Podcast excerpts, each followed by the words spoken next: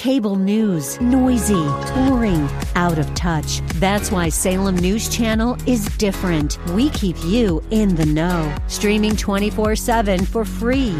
Home to the greatest collection of conservative voices like Dennis Prager, Jay Sekulow, Mike Gallagher, and more. Salem News Channel is unfiltered and unapologetic. Watch anytime, on any screen, at snc.tv and Local Now Channel 525. The views and opinions expressed by Rob Black and his guests are not necessarily those of KDOW or its management owners or advertisers and should not be construed as legal tax or investment advice. Always consult with the appropriate advisor before making any investment or financial planning decision. I'm Rob Black, talking money, investing, and more. In the first segment, we talked a little bit about renting versus buying, and there's no shame in being a renter, especially if you're in a rent control type of area where you're able to save more.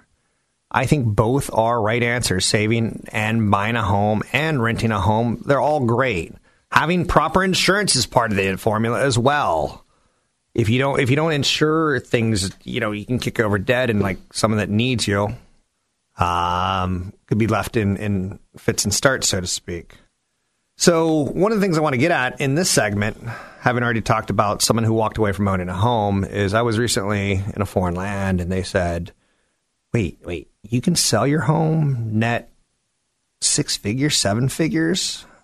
Like, why are you still working? Why are you still doing this? I'm like, that's a pretty good question. And it's because I've got an investment mentality when it comes to real estate. With the financial crisis 10 years behind us, a lot of investors are done with licking their wounds and we're like, woohoo, life is good. Happy days are here again. Stock market's long since recovered and went up eight straight years. Will it be nine? Americans were told long ago that a home was part of a key investment. I remember being a young man, and man sitting with me right now is Tony Mendez, Bay Area Loan Source.com. We were both young men together in college times. And um, back then, you know, you're talking the early 90s, a home was an investment. Americans were long told it was an investment, essential to building wealth and getting into the middle class or staying there. A lot of people were hit hard by the housing crash that left tens of millions of people owning their homes worth very little both in 2006 as well as in the early 90s. Uh, housing went through a major, major crash. Home ownership is not an investment, it's a lifestyle choice for those wanting the freedom of owning your own home and land. People who assume a strong rate of return on their home purchase, they're living in the 1990s. Can we get a little um, wah, wah, wah, um, Bon Jovi? A little living on a prayer? We need some 90s to pull us out of this. Maybe a little bit of grunge to pull us out of this. So people who assume a strong rate of return are living in that 90s kind of mentality. The commercials then were, you know, buy real estate. And then sometimes when uh, Trump and North Korea start talking about nuclear weapons, it's buy gold.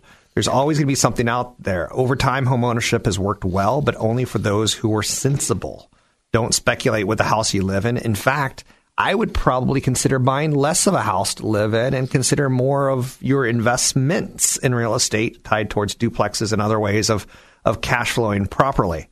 Um, buy within your means, buy where you want to live, buy slow, buy smart. Know that over time, the housing market's been as stable of a vehicle for growth as the stock market, but that's over time and not in the short period. It's not meant to be wow, I made a lot of money in the last five years. Time to cash out. Tony Mendez, Bay Area Loan Source.com. Do you look at the housing market as in the 1990s um, as an investment? It was a big, big theme back in the 90s. Well, it wasn't something that we were taught. Uh, you brought me back uh, quite a few years, and I tried to put myself back in my 20s and early 30s, and it, it didn't sound like something that we were taught. It was more something of this is what we want to get. This is what we want to do. We want well, to place commercials on foreclosures. I don't know if you remember the '90s. They might have moved fast for you, but buy a home in auction. I and I think that was the first the first time I, I remember hearing about real estate being an investment and, and a way to make money. Uh, we had a friend that went down to Houston and was buying trust deeds, and all he would do is just buy a piece of paper and then turn around and sell it. Um, and we were like, "Is it that easy? Is it a scam?" Uh, so the mentality has definitely changed, I, I, especially when you do see a place like the Bay Area, especially if you grew up in the Bay Area, you've definitely seen it, uh, where you, are looking at double, triple digits in some cases returns on your investment.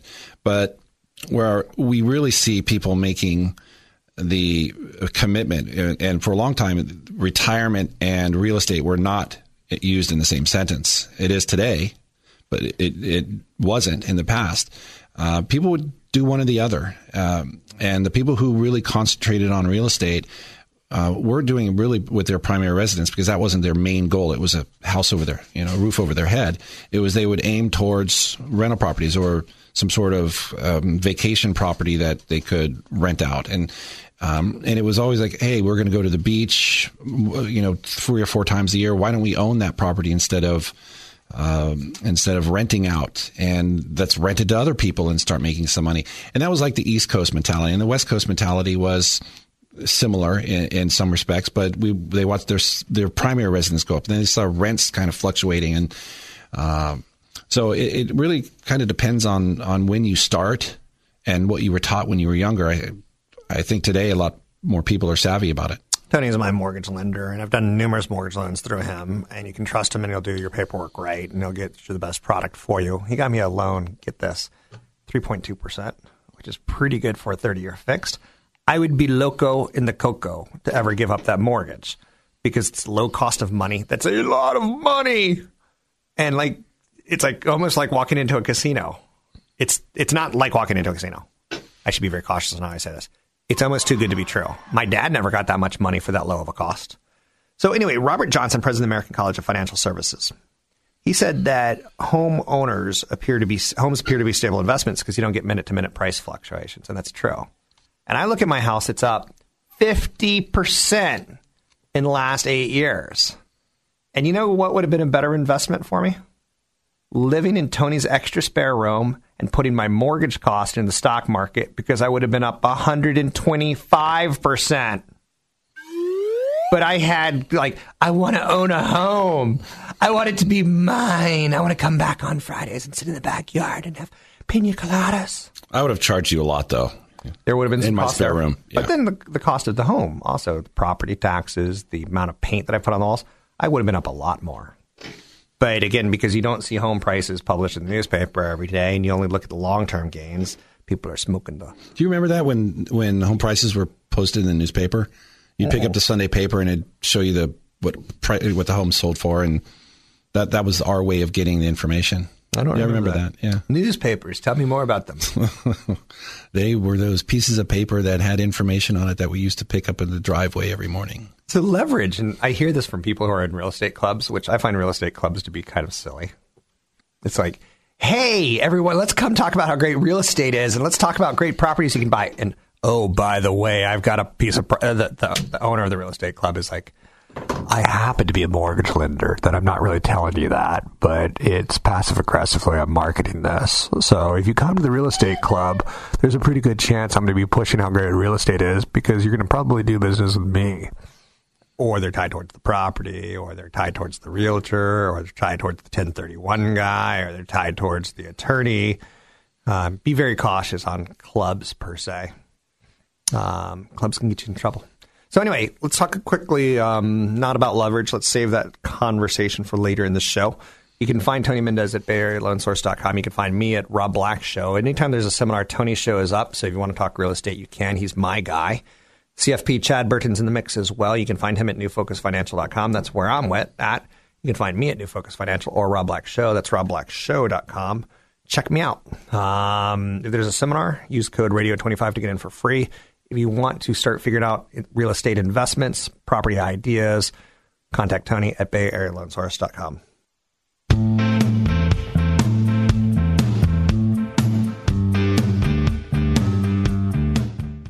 Catch Rob Black and Rob Black and Your Money live on the Bay Area airwaves, weekday mornings from 7 to 9 on AM 1220 KDOW and streaming live on the KDOW radio app or KDOW.biz. And don't forget the weeknight replay at 7. Couple things. I'll do stories from time to time on things that may not make sense to you, but they make sense to me, and I'm sorry about that. I totally know that there's a break, but if I do a story about Chick fil A or Taco Bell coming out with some sort of new scramble or some sort of new taco. Yo quiero Taco Bell. I think Taco Bell is doing just crazy stuff with their food, and I recently saw they're turning a fried egg into a taco shell. Uh, which is pretty cool. And uh, I, I, don't know why it's cool, but it's kind of cool to me. Um, I'm old. I'm older. When I was 20, I'd be like, let's go to Taco Bell. Now I'm like, I can't do it. The sodium will kill me. My doctor told me not to. But it's the millennials that I care about on this show a lot as far as driving trends. And when you understand trends, demographics, and census data, you can do a lot as an investor. Um, one of the very first things that I, I, did when I got into this industry was I, I, studied the census and I studied population growth and you know demographics in the United States. Uh, just saying. Joining me now, Tony Mendez, Bay Area BayAreaLoanSource.com. Mr. Mendez, how are you? I'm well. Good morning. Good morning. Talk about buying points. It's one of those things that confuses a lot of people because it's kind of contentious wait, I'm spending $600,000 on a mortgage and you want me to spend another $12,000? And I've always bought points if I'm going to stay in the house over three years, four years, maybe five years. But I always consider it if it's not going to be a flip.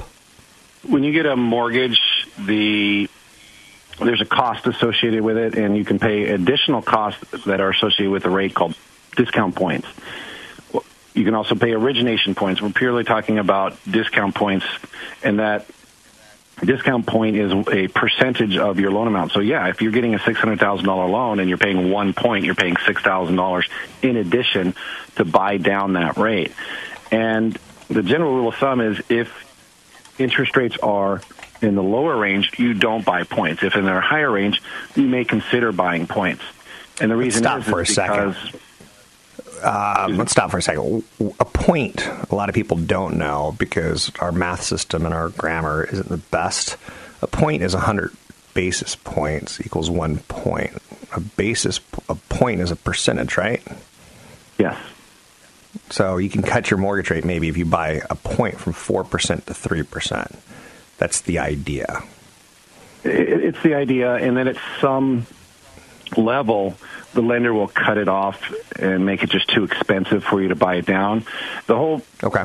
theory of buying down a rate with using points is to um, stay in the property long enough so that that lower rate and the lower payment that comes along with it will pay you back more than the cost of that point. Okay. I follow. Um, so mathematically, that's something you do for clients. You you show them, okay, here's your 30 year option, here's your 15 year option, here's your seven year ARM option. Now, what I would say is if you buy points on the 30 year, maybe down the road, you're not in the house, but you'll have a lower mortgage rate that can turn it into a rental. It can help your cash flow a little easier. Short term pain, long term gain. You show clients all of this stuff, right?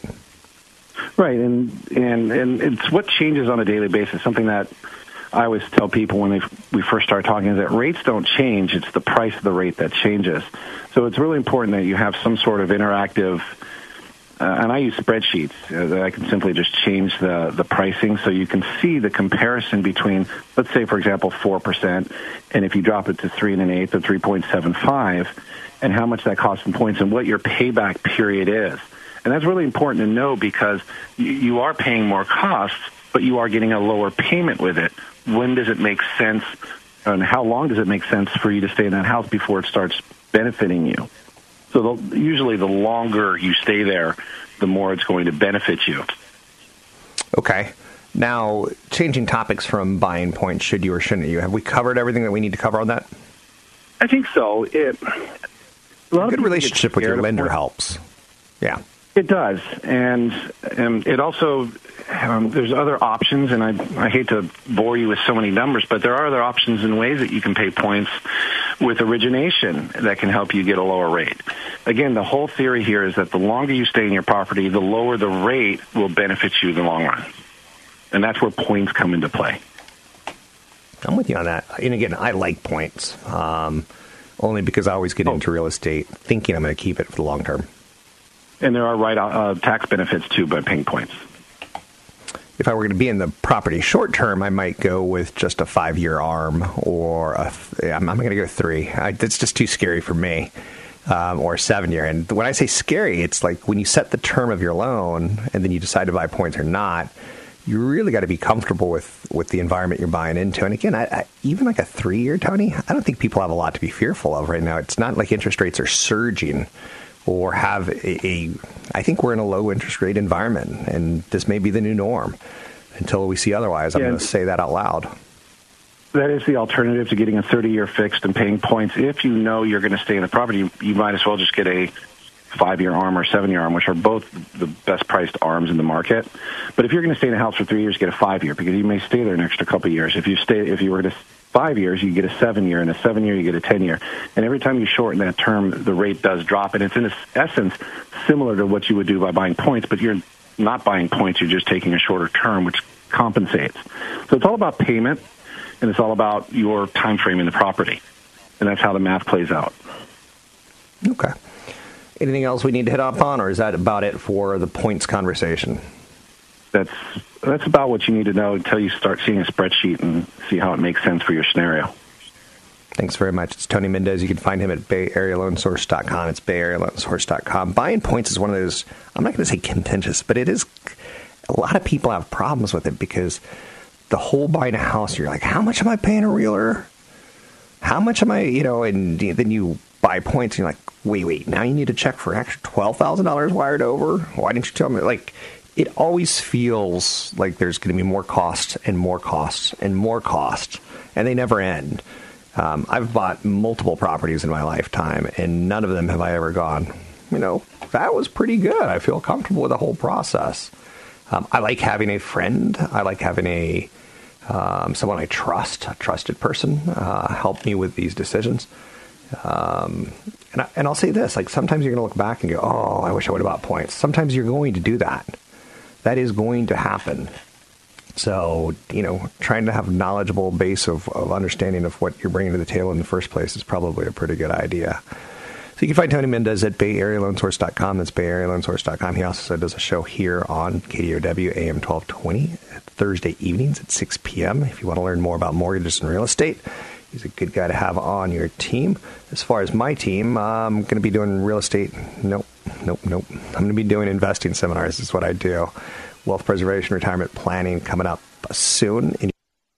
Want the podcast with music? Find the link to the other version of the podcast by going to Rob Black's Twitter. His handle is at Rob Black Show. Listen to Rob Black and Your Money weekday mornings, 7 to 9 on AM 1220 KDOW. Even businessmen that rob and steal and cheat from people every day, even they have to pay taxes. It's tax time with Rafael Tulino from the IRS, Internal Revenue Service. It's tax time. How are you, Mr. Tulino? Hi, Rob. I'm doing great. How about you? It's always fun. Uh, Doing with everything well. up there. We've been- Yeah, you're still uh, still doing your thing. I'm glad to hear it. 20 plus years now. So and I I did know. some of it crossing paths with you many years ago. But um, tell us how you landed at the IRS and what you do for the IRS. Public affairs, uh, you know, so communication functions of all types. And uh, I was up there working in the radio business up there for a few years, and I got lucky. I applied for the gig um, while I was living up there. And this is 17, 16, almost 17 years, 16 and a half years ago. Anyway, um, and uh, I was fortunate enough to get it and, and come down here. And I was talking to the um, the gentleman that picked up the phone. I think is it Mike. Yep. I forget his name right. Um, and uh, saying, "Man, you uh, you know, radio, God loved it. I mean, it's it was so fun. But I'm very lucky to have this have this gig and have this ability. No question. Well, I'll tell you the bad news about radio is most people in radio don't pay taxes. So, because they're, Okay, they're, so, they're that low um, income threshold. Yeah, I hear you. You know what? Let me have the social security numbers for everybody you know, Rob. No, I'm with you on that one. So, uh, Mr. Tulino, it's tax time. We're down to the final month, essentially. Um, one of the things I learned recently about filing taxes early is that's sometimes a good way of cutting down on fraud because the government has already checked you off as paid and and good standing, and then someone sends in a fake return and uh, they're onto it, so to speak. Yeah, we always uh, kind of uh, jump up and down and say, hey, file your return when you're ready, prepared, have all your re, uh, paperwork and such, and you're ready to file an accurate return the first time, right? All those kinds of things. But uh, yeah, no question about it. If um, in the in the age we live in today, with all the resources we have, with all the detectors and the screens and the filters that are in place to make sure we're only sending out legitimate refunds that's part of the arsenal you can have as a taxpayer is um, is timing. Yeah, no question about that. As I've gotten older, my taxes have gotten more complicated, and I've probably gotten a, a letter or two more than usual from the IRS saying, "You say you did this, but we only have a form for that." It used to stress me out to get that letter from the IRS. It doesn't stress me out anymore, but one of the things that stress does is it kind of makes you susceptible to scams when people feel like, oh, the IRS needs something. Let's talk IRS and scams and what people shouldn't stress over. Right, and the way that you are receiving correspondence is the way we're doing it. We send out, I don't know, millions of letters every year to taxpayers, and usually they have something to do with, hey, we, we we have this form or this 1099 or W-2 or this document that is a you know third party matching deal, which is what a 1099 W-2, all those 1098, all those forms are, and perhaps you omitted that, or on the other hand. Um, uh, you know, we're asking about, uh, you know, this, that, the other. But anyway, you get the idea. Yeah. Uh, the letter part is a normal correspondence to it, and, and most of those end up being no change anyway, and they can be handled via a letter. So you shouldn't fret. Just take care of business based on what the letter's asking about. But we certainly, are under no circumstance, are calling you out of the blue, demanding immediate tax payment threatening arrest, threatening a lawsuit, threatening deportation, uh, threatening uh, like a revocation of a business license because you haven't paid these taxes and need to pay them immediately. Uh, that's a scammer using the IRS as a lure, if you will, to get you to try to comply with them. The other thing we're not doing is sending uninitiated emails into your inbox about who knows what, a nominal refund, a probe, a survey, a this, or that, the other. Uh, you know, asking you to click on a link. That's phishing with a PH, as most people now know. And there's also spear phishing. Got to be careful of that. But uh, uh, our normal correspondence, like I say, is a letter in the mail, not that random threatening phone call, and certainly not a uninitiated email. In fact, we don't even use email uh, for the most part. It's not uh, a very secure way to do business. So, yeah, get the idea. Yeah, I totally hear you. And like I said, I've run in, I've had run-ins with the IRS that some people would deem as like, you don't pay your taxes, you're cheating. I'm just seems that mine are more complicated than most, and I no longer stress when I get a letter from the uh, the IRS agent.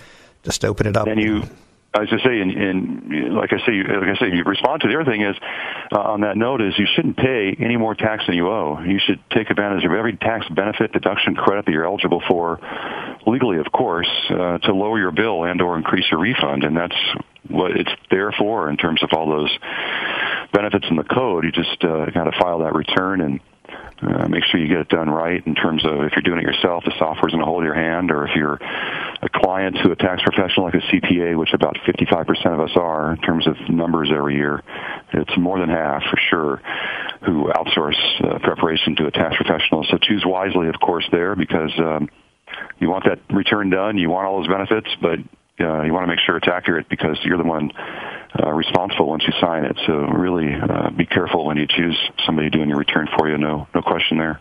Tax day falls on the 15th, which is a Sunday on April, so don't owe it on Sunday. Uh, Monday is a DC holiday, so don't owe it on 16th. 17th looks like it's the filing day this year if people want to yep. procrastinate as long as they can. Yep, 17th today, and like you said, that, that DC holiday was I don't remember when, but a few years ago, it was made into a law that uh, folks in D.C. and I think it had something to do with Patriots Day somewhere in New England area too. Uh, those two together, uh, folks there got an extra day, so we all get an extra day. So that's kind of how that works. But uh, if you can't get it done, let's say it's exactly basically a month from now, right? Uh, take the extension of time to file. It's always worth mentioning. You have that extra six months, but uh, if you owe or you think you owe, then the, the 17th is still your deadline. Otherwise, you risk some penalties or interest that can accrue on your account. Um, if you have a requirement to file and you have a balance due and you can't full pay, do file the return. The penalties for that, the interest for the, the penalties for not filing uh, when you have a return with a balance due is much greater than filing and not full paying. And uh, the IRS is flexible. We realize folks can't full pay, but file that return and let's work it out over time, payments over time, that kind of thing. But uh, you know, certainly the flexibility is there to work with folks. But the key uh, like I say, is filing a return if you have a balance due. That way you avoid, uh, you know, increases down the road you don't want to see. Now, there's not a lot of people in the Bay Area who qualify as low income who can afford to live here, but the IRS does have some low income programs for filing online, e filing. Uh, tell us a little about e filing and some of the thresholds where people should be. Right. Um, e-file is available for everybody and it's free. And yeah, obviously the the income levels up there are skewed a bit differently. In fact, all of California is really. I mean, it is for me down here in, San Diego for the most part. But free comes in two avenues: um, free electronic filing through the Free File program on IRS.gov, which is a public partnership with uh, private software uh, providers. And uh, if your income is sixty-six thousand dollars or less, you can use one of those software providers for free to file a federal income tax return. So you'll find out more on IRS.gov. And the key is using IRS.gov as a portal, if you will, to get to the free file program and then click out of our site and into the software provider you choose to choose that software for free. The other thing is um, volunteer income tax assistance, or VITA, which is uh, many, many sites up and running all around the Bay Area at different hours and locations with different community partners that uh, offer free tax prep for lower to moderate income individuals and families. Simpler returns, generally about fifty-four thousand dollars or less, and you get free tax prep. So, for those folks, and there's a lot, a lot, a lot, a lot of people who fall in that category. who Sometimes fail to take advantage of free, but uh, always nice to make mention of those resources. Mr. Tulino with the IRS. Anything else that you want to mention in your two or three minutes that we have left? Um, I don't know. We always have. Oh, you know what's good to make mention of that we didn't is the new tax law that came along um, right before Christmas. Right, mm-hmm. that is basically for 2018 going forward, which we'll file next year. So uh, most of just about all that law really has no bearing, if you will, on the 17 return we're filing now. So always a, a good mention to, to keep that in mind. The other thing is because of the huge changes, I should say, or big changes in terms of uh, what's coming and what's like, for example, the personal exemption is gone. The standard deduction is doubled. There's all kinds of other tax provisions to be aware of. Not a bad idea to do some tax planning this year more than ever because you don't want to have a big surprise, either a bigger refund or you might owe or a smaller refund when you file next year because of those changes and how they affect people and the uh, withholding tables that are being used differently by employers now to withhold money from paychecks from from workers and all that. Um, there's changes in business for C corps and S corps, so there's all kinds of stuff going on there. Uh, and it's not a bad idea to consider some planning here as you make your way to 2018. Sounds good. It's Mr. Rafael Tulino with the IRS. A little planning. That's if you have a CPA, when you dump off your materials to have him, you know, prepare your taxes. Say, hey, when this is all said and done, can we talk about what I should be doing for 2018, 2019 as we go forward? Uh, because they know the laws and they're pretty prepared and they'll know the tax deductions that you should start counting on um, a good CPA, by the way, will always run two scenarios with you. Like, for instance, if you're married, he'll say, okay, if you file married, here's where your taxes are going to be. If you file uh, married, filed instead of jointly, but singly, um, separate, you hear what your taxes would be as individuals and as couples. A good CPA will do that. Just FYI. Um, throwing that out there for you as that's my job, right?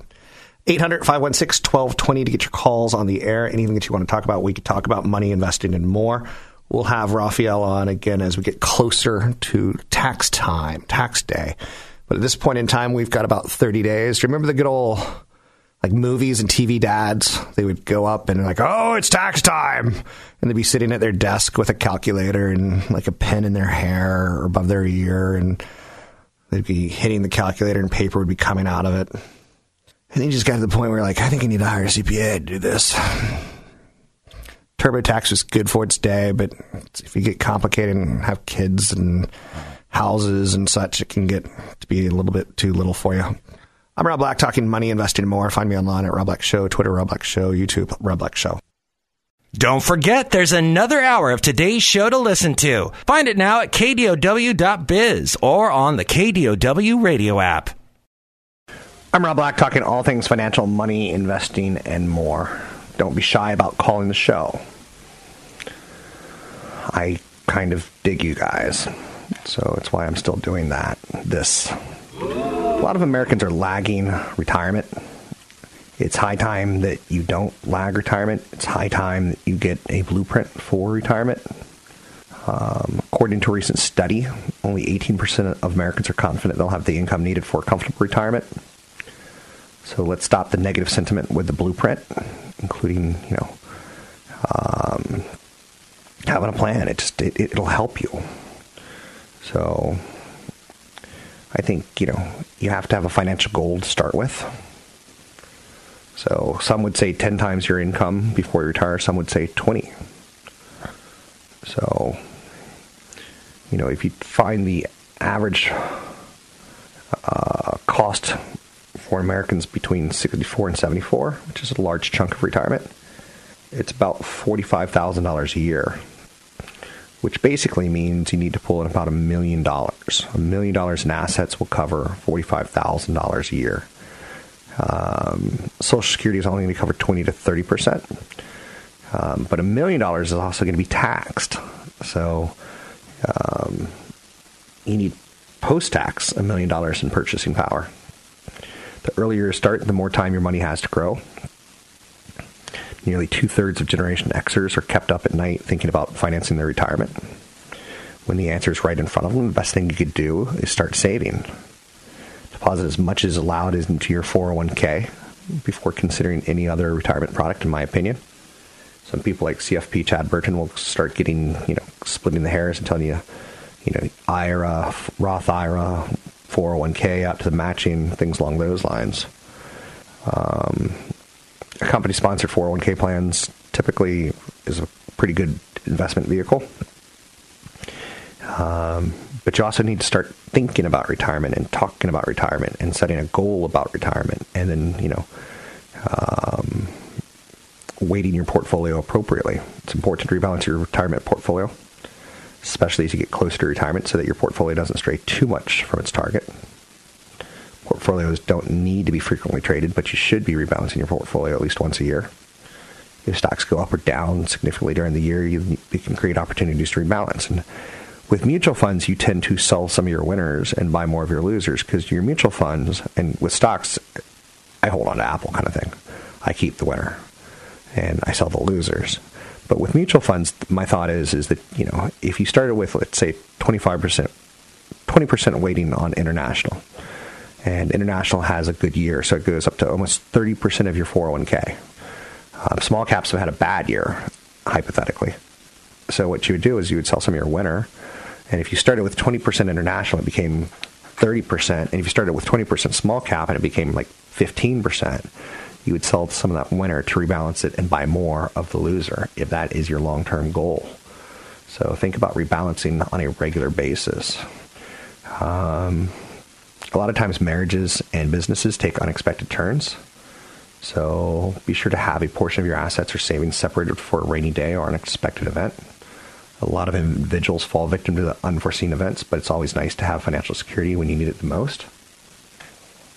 Start planning for early retirement, even if you don't wind up leaving the workforce early. Uh, um, my brother Clint, man, aren't old names, uh, old, the older generation names fantastic? So my oldest brother's a guy named Clint, and uh, he used to, he's an oil software guy so he would he worked for Saudi Aramco until they started cutting off Americans' heads in the Middle East. And Saudi Aramco was like, "We can't protect you. You need to to go back to the states." So he comes back to the states, and at age 50, he ran into a little bit of age discrimination, where companies wanted younger workers. So cut 10 years off your anticipated retirement date and save as much as possible to get to that goal, just in case you need it. Instead of thinking that you have 20 years to save, start saving as if you only had 10 and watch the money add up, and then you can take your foot off the gas if you need to. Uh, another idea that I have for you is balance your investment risk tolerance. This ultimately includes how much risk you can afford to take both financially and emotionally, um, which is a pretty big deal. Investors who are trying to make up for lost time often lose money by taking on too much risk. On the other hand, investors who are way too conservative with their money may not only find themselves without having enough to retire, but they also may find themselves that due to the negative impact of inflation, they're losing money. Uh, inflation's growing at about 2% a year right now. So buying power is super important. You need to get more than 2% returns. So historically in retirement, you tend to take, um, you know, three years and you put it in, in like a cash equivalent so that you have three years of your income needs safe and the rest of it you expose to risk because that rest of it has to beat inflation. The, don't wait until you're 61 um, to start planning for when you're going to take your Social Security payments. A lot of people are like, I want to take it as soon as I can. I want my money. And the longer you wait, the more you get. And the longer you wait, it's actually a pretty good investment return. Um, it gives you ample time to work with a qualified retirement, you know, income idea if you start thinking about at age 50. So, you know, AARP, the American Association of Retired People, for a reason they send out that concept of, um, for a reason they send out the concept of like, hey, you're 50 and do you want to join AARP today? And it's kind of a, a, a stupid rite of passage for Americans when, when you turn 50, an old people's organization reaches out to you. Um, and that sucks, right? So, because isn't 50 the new 40 or something stupid? Retirees live longer and longer and longer, so you need to save more and more. A lot of men marry younger women in our society, so women need to save more and more because they're going to be outliving their, their beaux. I'm Rob Black, talking all things financial, money, investing, and more. Find me online at Rob Black Show, Twitter, Rob Black Show, YouTube.